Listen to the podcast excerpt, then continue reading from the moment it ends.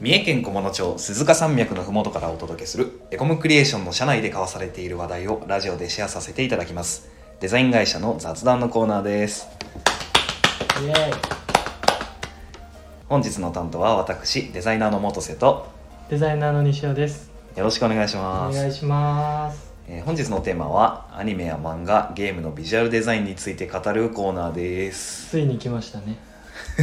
このコーナー。待ちに待ったというかいつもよりだいぶ肩の力を抜いたコーナーに。そうスタンド FM を収録し始めた頃からこのテーマについて話そうぜって言ってやっとね話せるっていうことあでの本当に普段喋ってることのコーナーですねこれね。はい。ということでじゃあ早速聞いていこうと思うんですが、はい。えー、とアニメや漫画ゲームということで最初はちょっとアニメから聞こうかなと思います、はい。えー、と西尾さんどうですか？一番話したいアニメのことについて聞いてもいいですか？あのですね僕あの僕30代前半なんですけどちょっと元瀬さんとお話しする時には古い作品になっちゃうんですけどとてつもなく有名なのでこれでいきたいけど「アキラ。アキラ。元瀬さん見たことああります？ありますね。さすが。アキラってもうなんかもうアニメの枠超えてなんか芸術作品みたいな扱いを受けることが多いじゃないですか。ね。あのやっぱ大学の図書館とかにも「アキラ置いてあって、はい。全 DVD の全巻置いてあって、うんうんうんもう教材みたいな扱いを受けてた、はところもあるかもしれないですね。そうですよね。なんかちょっとサブカルっていうのがはばかられるようなちょっと立ち位置の、もうやっぱり海外とかでもねアキラはすごく人気で、うんうんうん。ということでなぜ人気があるのかというところで西尾さんに語っていただきたいのですが。はい。人気があるというと難しいですけど。確かにねいろんな理由がありますからね。そうそう。まあ今回その普段元瀬さんとは単純にこのアニメ面白いよねとかおすすめのアニメとかも話し合ってるんですけど、まあ、今回はそのアニメの、まあ、ビジュアルデザインそのデザイン面についてこういいと思っている部分みたいなのを話せればいいかなっていうふうに、ははい。思ってます。で「アキラで一番一番でいっぱいその好きなポイントだったりデザイン的に参考になるポイントがたくさんあったりするんですけど、あのーロゴについて。そうですねまずはね。うん。前にあの北角さんがあのフォントの話を、してましたね。はい、してたかなしてた回があったかなと思うんですけど、まあ、それに近いような形でアキラの、えっと、ロゴに使われている使われているというかだいぶ変形しているんではい。若干面影があるっていう感じだと思うんですけどインパクトっていうフォントはい。これあのデザイナーの方ならかなり共感していただける気がするんですけど インパクトってデザイナーが一回通るフォントじゃないですか。あれ何なんでしょうね。何なんでしょうねあれね。そうだからこれしなんかね収録する前にちょっと話してましたよね。あアキラってインパクトじゃんみたいな そうそうそう。そうなんかそのデザインを勉強し始めて1年2年とかちょっと慣れ始めたぐらいの時に必ずインパクトを使いたい時期が来るんですよね。そうなんですよね。何に対してもインパクトを使いたい。でまあそのインパクトをあのすごく効果的に使ってるのがアキラだなというふうに思っていて。はい。そうなんですよね。あのーインパクトってはなんかその使いたくなる割にはめちゃくちゃこう使うのが難しいじゃないですか。そのうんフォントそのものが持ってる色みたいなのがあまりにも、はい。ね、強すぎて難しいなって思っているんですけどアキラのあのタイトルロゴに入ってるインパクトは、まあ、調整もされてるんですけど、まあ、アキラってあの、ね、あのオーブンフォントの上に「アキラっていう、うん。ひらがな、うんひらがなじゃないカタカナのねあの端書きみたいな文字はい。が入ってるじゃないですか、はなんかそのインパクトのかっちりしたイメージっていうところとあのちょっと走ったような,、はい。なんか素早さみたいなところがアキラの世界観を丸まんま表現していると言っても過言ではないな本って当そ思っての通りですねでちょっとそのカタカナとかの端文字の部分はちょっと和を感じるというか。そうなんですよね。あのバランスが本当にかっこよくて。かっこいい、なんかアキラのこう魅力ってそこだなと思ってるんですよね。ちょっとサイバーパンクなんだけどちょっと和の雰囲気。そうですね。でアニメ映画の方だとあのなんですかカラーマネジメントもすごくよくて。はいはいはい。ちょっとそのなんで汗てるというか日本のちょっとジメッとしたこう湿度みたいな感じるカラーマネジメントですっごくそこがかっこよくて。アキラっていうとあの金田のねあのバイクの,、はい。あの赤色じゃないですか、はいあれもなんか単なる赤ではないですよねやっぱり、はいまあ、あのもちろんタイトルのあの色にもなっているというかアキラの世界観そのものをもしかしたら表しているかもしれない色だとも言えると思うんですけど、なんかやっぱりそこ一つとってもやっぱかなり気を使ってデザインされているっていうところを感じますねいやは本当そうですよね。なんかその主人公の金田の持ち物というかそのジャケットとかもそうなんですけど、全部赤が印象強いんですよね。金田といえば赤っていう、なんかその辺りがこう主人公の色っていうので使っていたりだったりとか、そのすごい色に対する意識ってすごい強いなと思っていてアキラは、あの単行本って見たことあります？大判の当時の。あれもその一巻ごとに色がこう、ね。て多分テーマカラーですよね、が設定されてて、まあ、表紙とか裏表紙はもちろんなんですけどあれなんていうんですかあの側面はいはい。のところにまでその色が使われていて、ですね。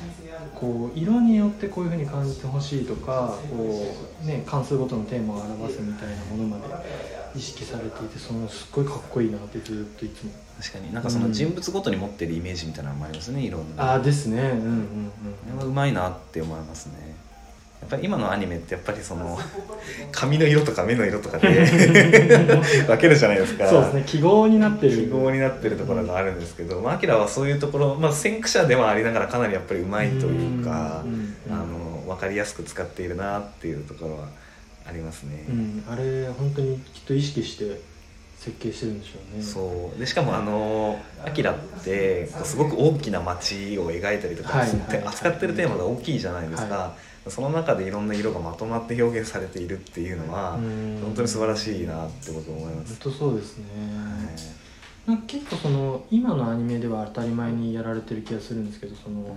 アニメの方アニメ映画の方では、はいその情景に合わせたやっぱカラー選択、例えばあのーちょっとそのなんだろうな明るいシーンだったりとかっていうはいところだとちょっと暖色系の色で統一されてたりとか、うん。夜景でこうバイクで疾走するようなシーンだとちょっとその青みがかったもので統一されてて一つ一つこう夜景といってこの夜を表現するというよりその時の高揚感だったりとか、疾走感みたいなのを色で表してたりとか。アキラと言ったら夜景のバイクで疾走するそうなんですよね。あの冒頭の はい。あの最初のシーンにね。かなと思いますね。西尾さんバイク乗りたいって言ってましたよねまだ免許も持ってないです。アキラの影響ですか？アキラの影響です。ねずっとねアキラとあのもろもろの不良漫画の影響で。わかりますね。ぜひかっこいいバイクを買っていただけるとありがとうございます。そう。あのそうですね。あのバイクつながりではというか乗り物つながりではあるんですけど、もう一個そのね聞こうと思って言ったことがあってゲームのデザインについてなんですけれども。はいはい。はい。えっ、とねと何でしょう西尾さんに言ってもらおうか。何のゲームを話すか。そうなんですよ。今回はそのアキラ以外にもう一つその僕がデザイン面で語りたい作品っていうのでこれね知る人ぞ知るっていう感じだと思うんですけどリッチレーサー4、うん。知ってる人知ってる人というかリッチレーサーは多分知ってる人も多いと思うんですけど確かに。それの4そうね。素晴らしい。何が素晴らしい？あちなみにこれ僕が小学校ぐらいの時の、えー、と当時初代プレイステーショうん。ンで、えー出ていたゲームなんですけどこれ何がすごいかっていうと,、えー、と多分ゲーム史上、まあ、初めてとは言わないかもしれないんですけど、うんえー、とアートディレクターっていう肩書きの入った人があの初めて、えー、と入って全体の、えー、とディレクション、ん。アートディレクションを行ったゲームで代表的なものっていうようなイメージうんうん。です。で、えー、と今のこれあのーお好きだと思うんですけどはい。エースコンバットのブランドディレクターあなるほどなるほど。河野一聡さん。エースコンバットね大好きですよ。いいです。大好きですけどめちゃくちゃ画面酔いしちゃうのでプレイで ねリッジレーサーもね実はねすごく画面酔いしてしまうんですけど。ね。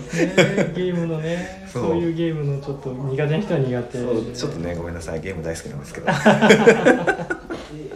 そうそうそうそうそうなんですよ、うん。でまあ今までのゲームのアートのディレクションってまああのそれこそキャラクターデザインとか、あのそういったところが強く出ていたものだったんですけどそれをそのゲーム全体ですね。今でも今でいうその UI みたいなものって当然のようにデザインされてますけど、はい。その当時1990年代に、えー、とそれをこう初め初めてというか、まあ、強くやった作品です、ぜひですねあの YouTube 等々にもあのリッチレーサー4で調べていただくとプレイ動画とか出るので今でも雰囲気感じていただけると思うんですけど、まあ、今はあのやっぱり新しいね車のゲームたくさんあって、まあ、今グランツーリスモ、ねはい。グランツーリスモがね今一番売れてると思うんですけど、はい。あの UI デザイン、まあ、とても今のデザインかっこいいんですけどその骨子というか根本的なところはリッチレーサー4のデザインからあんまり変わってないんじゃないかなと思っていてうん。やっぱりなんだろうよく考えられたというか分かりやすい UI デザイン。こうこうしたら車が加速してこうしたら減速するんだみたいなところとか、まあ、メーターのデザインとかねうん。すごく認識しやすいデザインになってるかなって思います。リッチレーサー4はそう特に。なんですよねなんかあの特に僕が好きなのがですね、はい。あのレースシーンもそうなんですけど、はい、あのストーリーモードの,、はいはい。